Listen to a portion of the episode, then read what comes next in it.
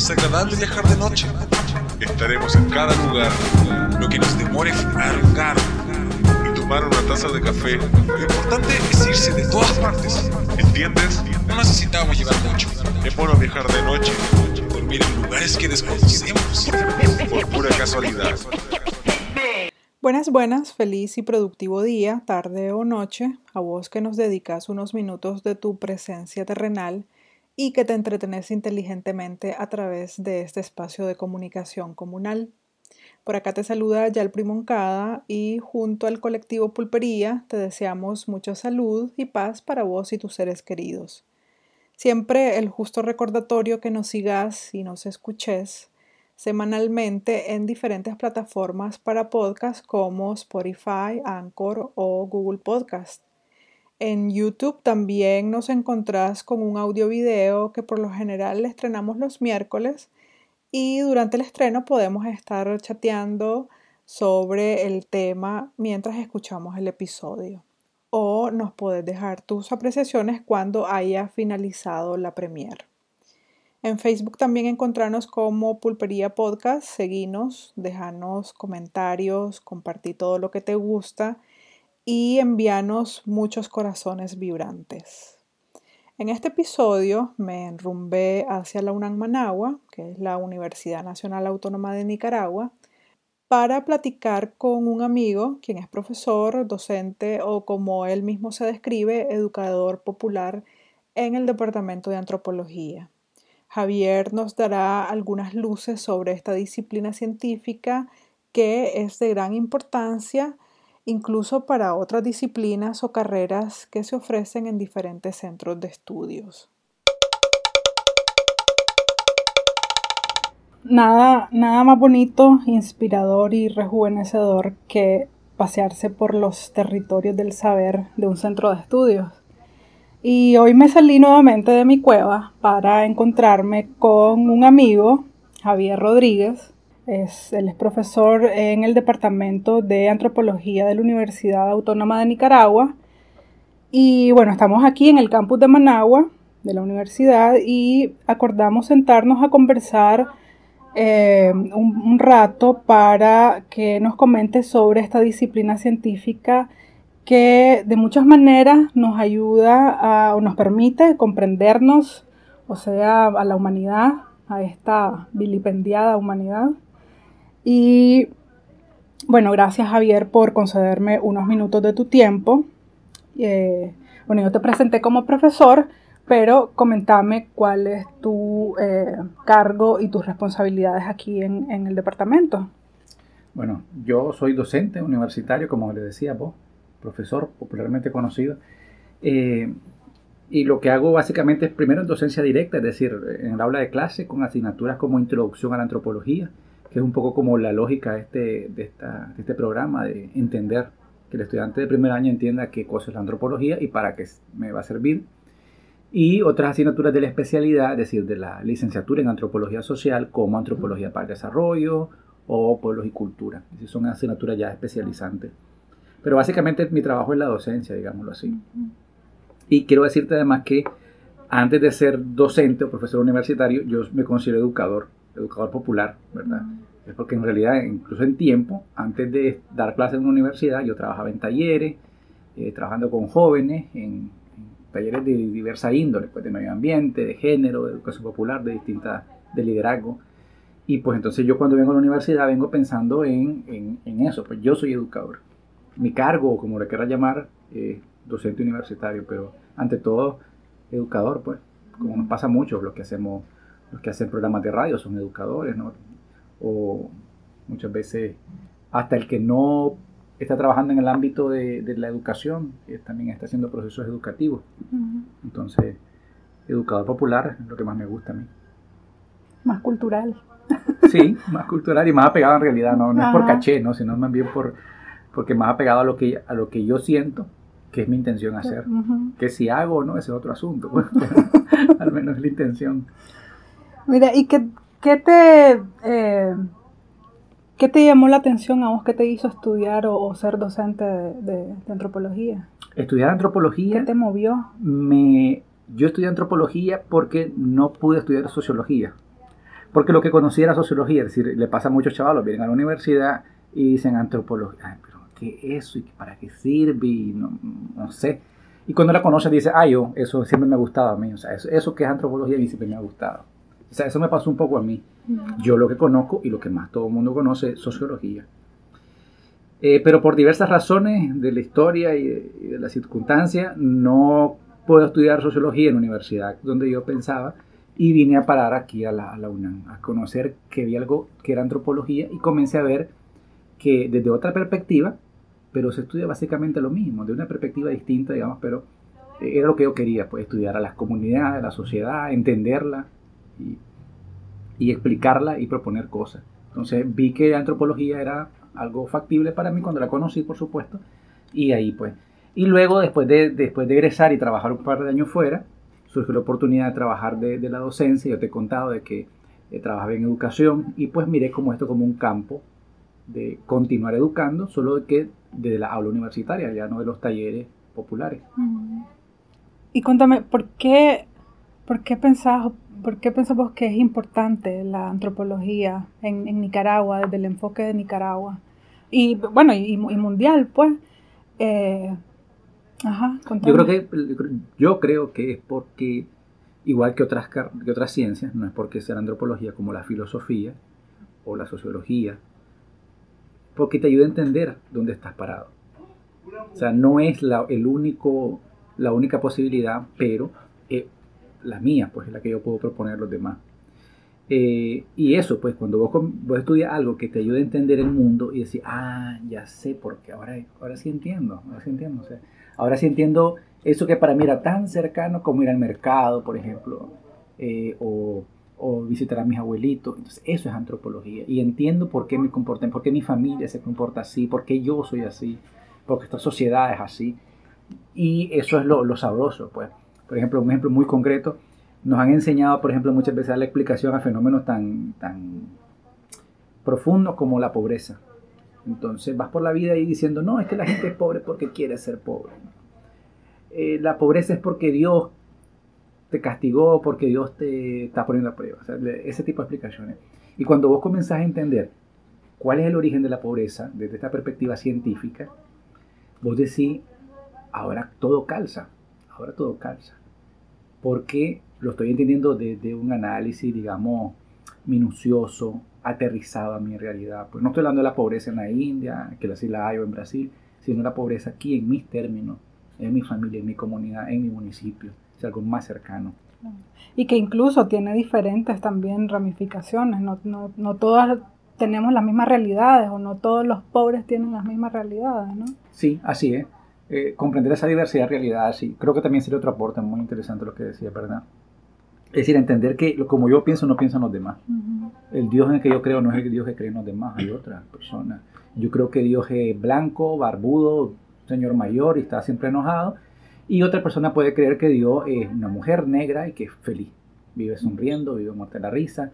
Entonces, y debo entender que esa perspectiva no es mala, no tengo por qué quemar a esa persona, no tengo por qué decirle que se vaya a chamucar al infierno, sino que es otra perspectiva distinta, pues que valía la mía y también la de, la de ella. Pero eso más no lo dicen a los ateos, no, no a los que creen en otros dioses, por lo menos dicen... No, pero no creas, no creas. Los católicos mandamos al infierno a los de las otras religiones y los de las otras religiones mandan al infierno a los católicos, porque soy idólatra o el otro porque hace tal cosa o porque fuma. Entonces muchas veces esa te ayuda a ser más tolerante con las diferencias. Con las diferencias. Y, creo que eso necesitamos mucho. No solo los antropólogos, sino cualquier ciudadano necesita ser más tolerante con las diferencias.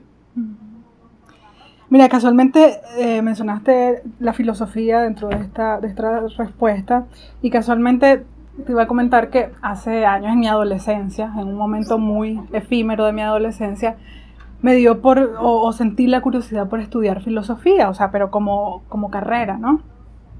Eh, fue un, tiempo muy breve. Hasta que, hasta que alguien me, me pregunta, ¿y, ¿y, eso cómo te va a dar de comer? ¿No?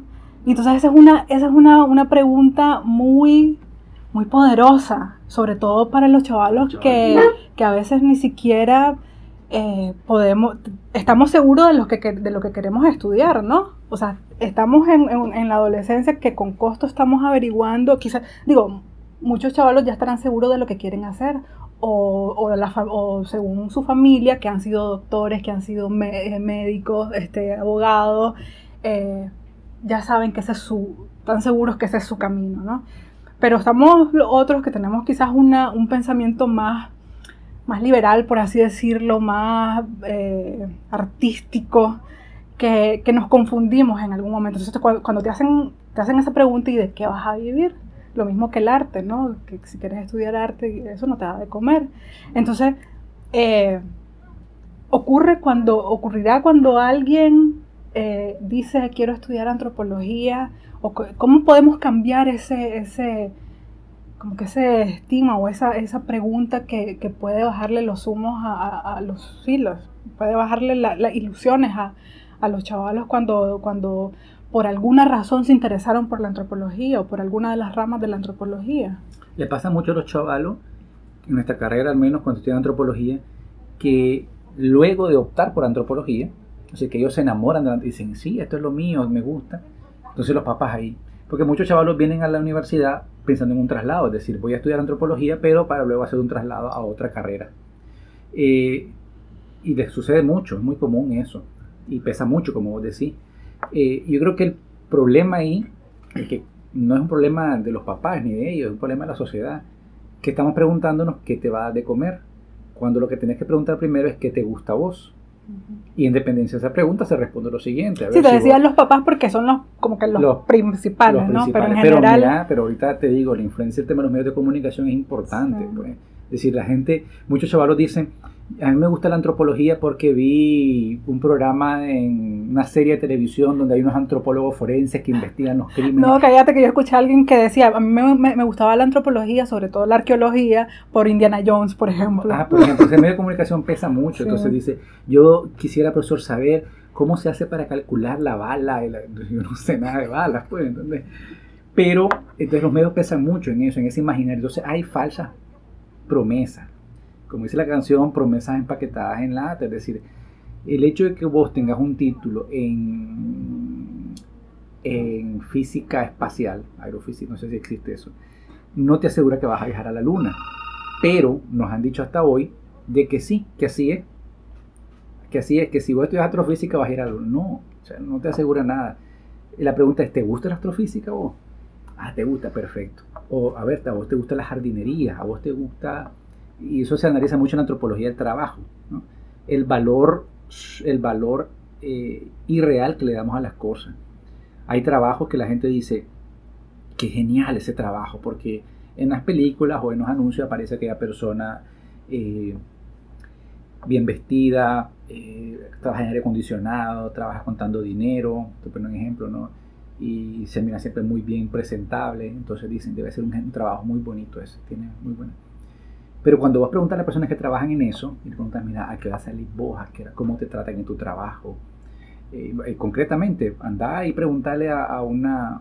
Primero pregúntate a vos, ¿qué opinas vos del trabajo de, en, un banco, de trabajar en un banco? Entonces vos decís corbata, dinero, gente muy limpia, muy aire acondicionado, oficina, una pirámide que puedes escalar fácilmente. Pero luego preguntas al trabajador, a la gente que trabaja en un banco, y algunas, no todas, están sufriendo ahí por una cuestión de que les va a dar de comer, pero la están sufriendo y bueno. Entonces es un trabajo así como que muy mal pagado, muchas veces muy explotado, tenés 45 minutos para comer, mucho estrés, una calidad de vida muy mala. Entonces la pregunta es, ¿qué te gusta a vos? Esa debería ser la primera pregunta, como cuando éramos chiquitos. Yo quiero ser astronauta, yo quiero ser bombero.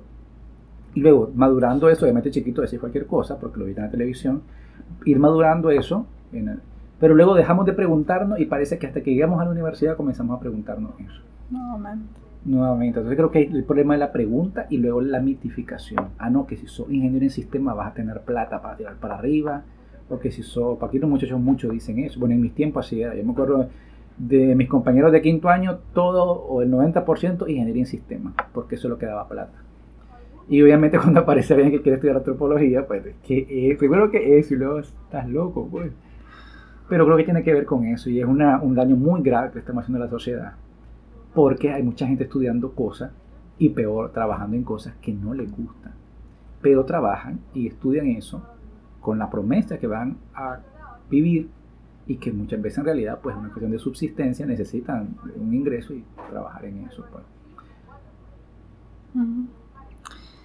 Fíjate que eh, hace algunos años, cuando yo estaba haciendo mi, maestría, como en el 2016 por ahí, eh, en una clase, lo curioso es que no me acuerdo el nombre de la clase, pero sí me acuerdo de ese video que nos pasaron de alguien, o por lo menos de, la frase que, utilizó eh, esta persona, el presentador que, estaba hablando en el video, y es que, eh, que hacía una reflexión sobre eh, que ahora la, antropología, la antropología, esta ciencia, se ha tenido que adecuar o ramificar para estudiar la realidad de las sociedades bajo la influencia de la tecnología y las redes sociales.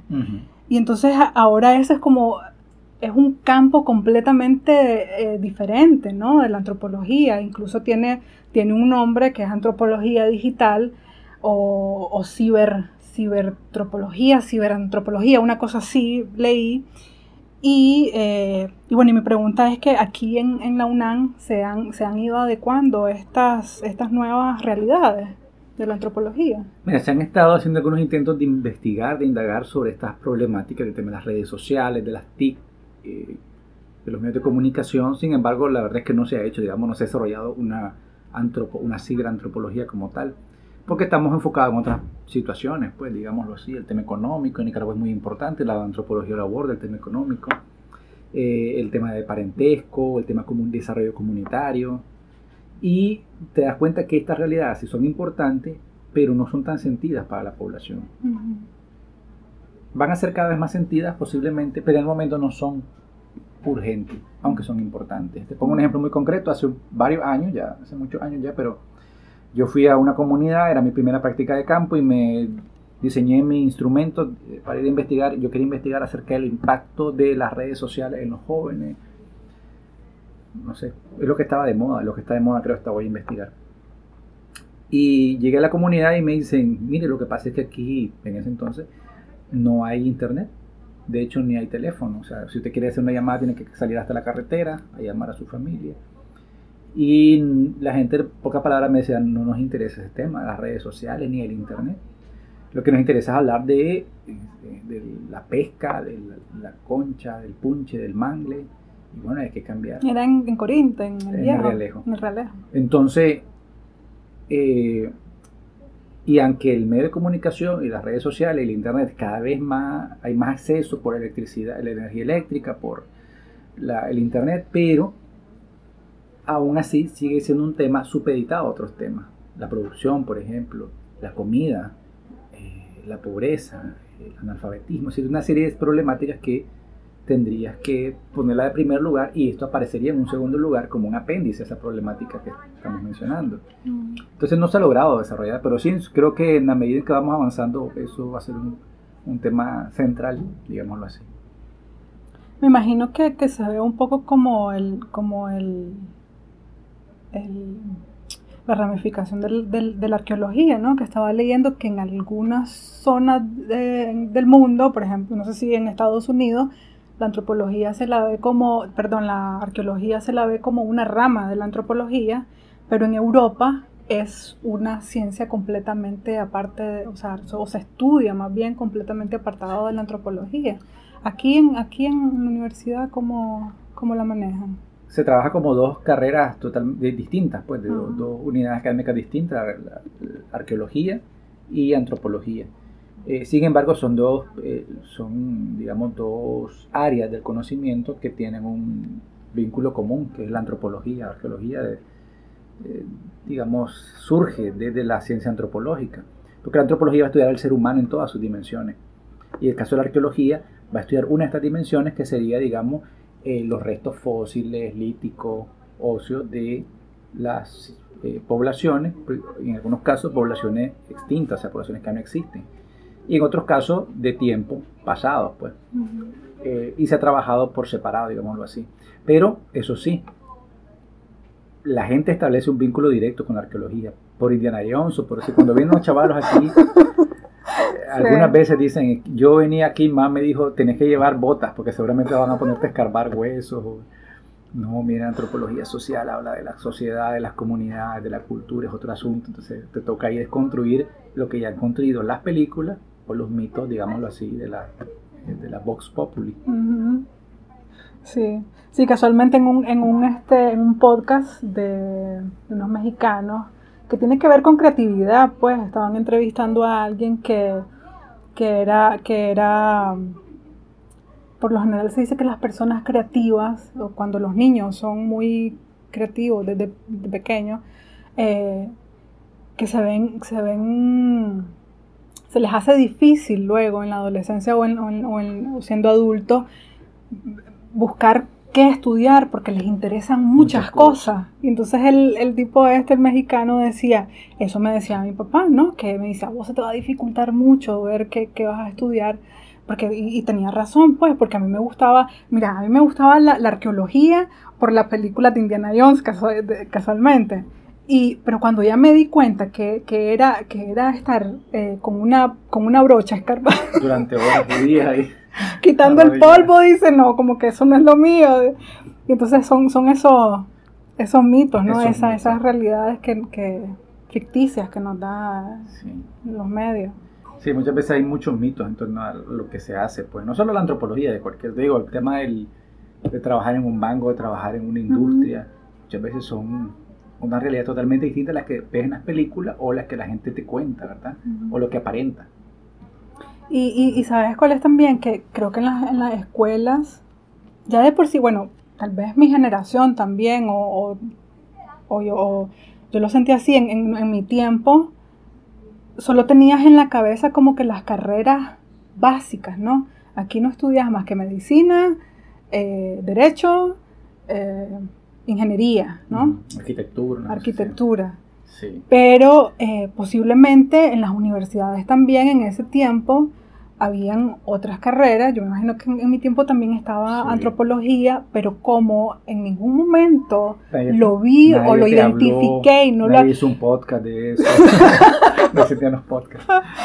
Pero, pero, y eso que casualmente mi, pap, mi papá, eh, en algún momento, cuando de chavalo nos reunimos a que nos contara historias y todo, él me decía que cuando estuvo en México, eh, exiliado, en, él, se, él, se, él estuvo trabajando en, en, temas antropológicos con alguien de la universidad, pero aún así pues no me, no, como que no me hizo, como solo hizo la mención y no me explicó, no profundizó sobre eso, entonces como que no, no me puse a investigar más o no le vi gran, gran importancia.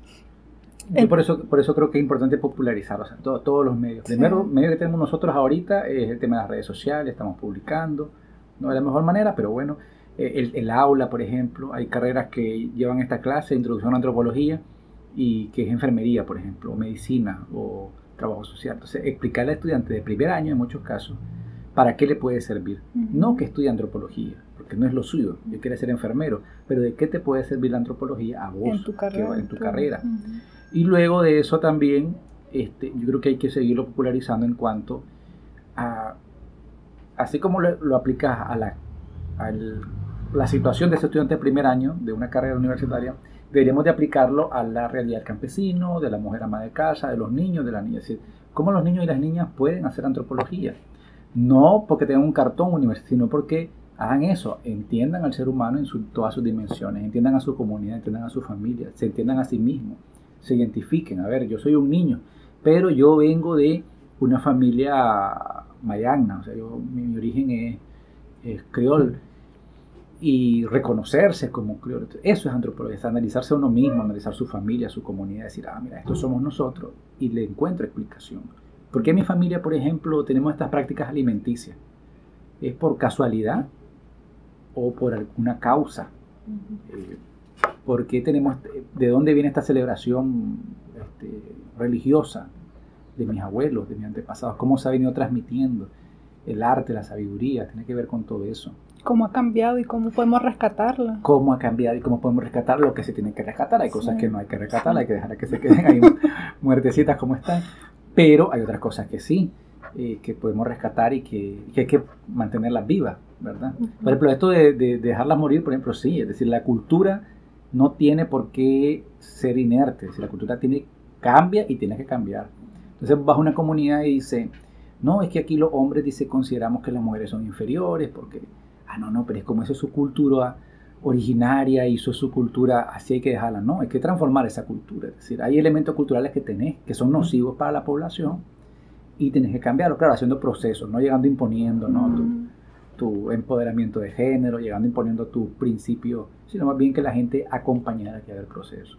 Y ese es el papel, digamos, del antropólogo o de aquella persona que hace antropología. A ver, yo soy médico y voy a una comunidad, entonces, ¿cómo hago la negociación cultural para que esta población deje de hacer esas prácticas que son nocivas para su salud y adopte nuevas prácticas para una vida más saludable? Tengo que acompañarlo en ese proceso. No puedo llegar con la varita mágica ni con mi título dándole a la gente, miren, yo estudié, ustedes no, y tienen que cambiar porque no van a cambiar. Esa, esa paciencia, esa habilidad, digamos, para generar cambio es, es lo antropológico es la, ser gestores de cambio. Y eso tiene que hacer un médico, por ejemplo. Eh, clásico el ejemplo. Vos le decís a la gente, miren, no lo haga, porque por mis títulos la gente lo va a seguir haciendo. ¿Por qué? Porque hay una herencia cultural, bueno o mala, no importa, pero tiene una herencia cultural y esa pesa. Versus tu palabra de médico o de profesional, que tiene un peso, pero le gana, le gana a la anterior. ¿A quién le vas a hacer más caso? Una mujer recién parida al ginecobstetra o a la abuela. A la abuela, porque la que tienes en las costillas y sabe que si más es lo que ella te diga, te va a regañar. Pues el médico lo deja una vez al mes o a los tres meses, entonces lo engañas, pues le decís que si te tomaste las pastillas. Entonces la abuela, no, pero si el, médico tiene la capacidad de hacer el, el acompañamiento, el proceso con la gente de cambio en la familia y en la comunidad, y por eso el tema del modelo de persona, familia y comunidad es un modelo profundamente antropológico. Vos cambias a la persona, pero no a la familia, eh, una falsedad. Y cambias a la familia, pero no a la comunidad, también es difícil. Entonces, esos tres ámbitos son antropológicos y tienen que verlo. Tienen que ver a la persona, a la familia donde está esa persona y a la comunidad donde está esa familia. Sí. Y bueno, para, para finalizar, no sé si, si tenés algo más que, que agregar, pero bueno, te quería preguntar, eh, ¿recomendarías algún como documental película, libro, para los que nos estén escuchando, sobre todo si son jóvenes que están en, ese, en esa etapa de indecisión y que quizás se puedan acercar más aquí al departamento o a cualquier otra universidad a, a, conocer más sobre la antropología, pero que inicialmente se puedan eh, familiarizar. familiarizar a través de un documental o uno o dos libros, películas sobre antropología ok, ok. Mira, yo lo que. Se me ocurren varios libros, pero libros a veces es muy. Algo más concreto. Yo los invitaría a que busquen en Google la revista Raíces, que es la revista nicaragüense de antropología. Y ahí hay artículos pues, de antropología, pero desde una perspectiva no tan, digamos, teórica, sino más bien vinculada con temáticas. Van a encontrar ahí este, artículos, ensayos, eh, álbumes fotográficos, hay algunas algunas fotografías ahí buenas, ahí las recomiendo. Eh, y de manera que puedan tener como una, saber qué se está haciendo en antropología en Nicaragua. Y a lo mejor de ahí saltar a otros autores, digamos, a nivel internacional, o lo que hace la antropología en el mundo, que es muy interesante. Eh, y eso te va a permitir como estar más ubicado en, Nicaragua. Entonces la revista nicaragüense de antropología se llama Raíces, eh, para que la visiten, descarguen, lean y eso te va a permitir saber la amplitud. Pues que la antropología es economía, sí. La antropología es parentesco, sí. Y la antropología es género, también. La antropología de la educación, también. Entonces, un abanico bastante amplio donde vos podés optar por qué temas te gustaría más leer. Excelente. Vamos a hacer algo sobre podcast para, para la revista Raíces, para que también puedan leer sobre el tema de los medios de comunicación. También, genial. Muchas gracias por, por no, te agradezco a vos nuevamente. Por venir. Gracias. Por traer tu estudio hasta la Mi super estudio. Super estudio de grabación. Este, gracias por contribuir a este episodio de Pulpería. Y, eh, y bueno, esperamos que, que nuestros escuchas les, les agrade que nos escuchen hasta el final. y que compartan. Que compartan, que, le den like. Y bueno, gracias nuevamente, Javier. La orden siempre. Con Javier compartimos un profundo amor por el café. Cada que me invita a platicar es de cajón, como decimos aquí en Nicaragua, sentarnos a disfrutar de este elixir terrenal. Buscanos, seguinos, comentanos, preguntanos, juzganos. Ya sabes que nos encontrás como Pulpería Podcast en Facebook, YouTube, Spotify y en varias plataformas para escuchar podcast. Esto es Pulpería, un podcast para todas, todos y todes, sin exclusiones. Hasta la próxima. Chao. Lengua seca de tanto pecar, boca seca de tanto hablar. Tengo la lengua seca, tengo la boca seca de tanto hablar y de cantar. Tengo la boca seca, tengo la lengua seca, dice va, vaca, y de cantar.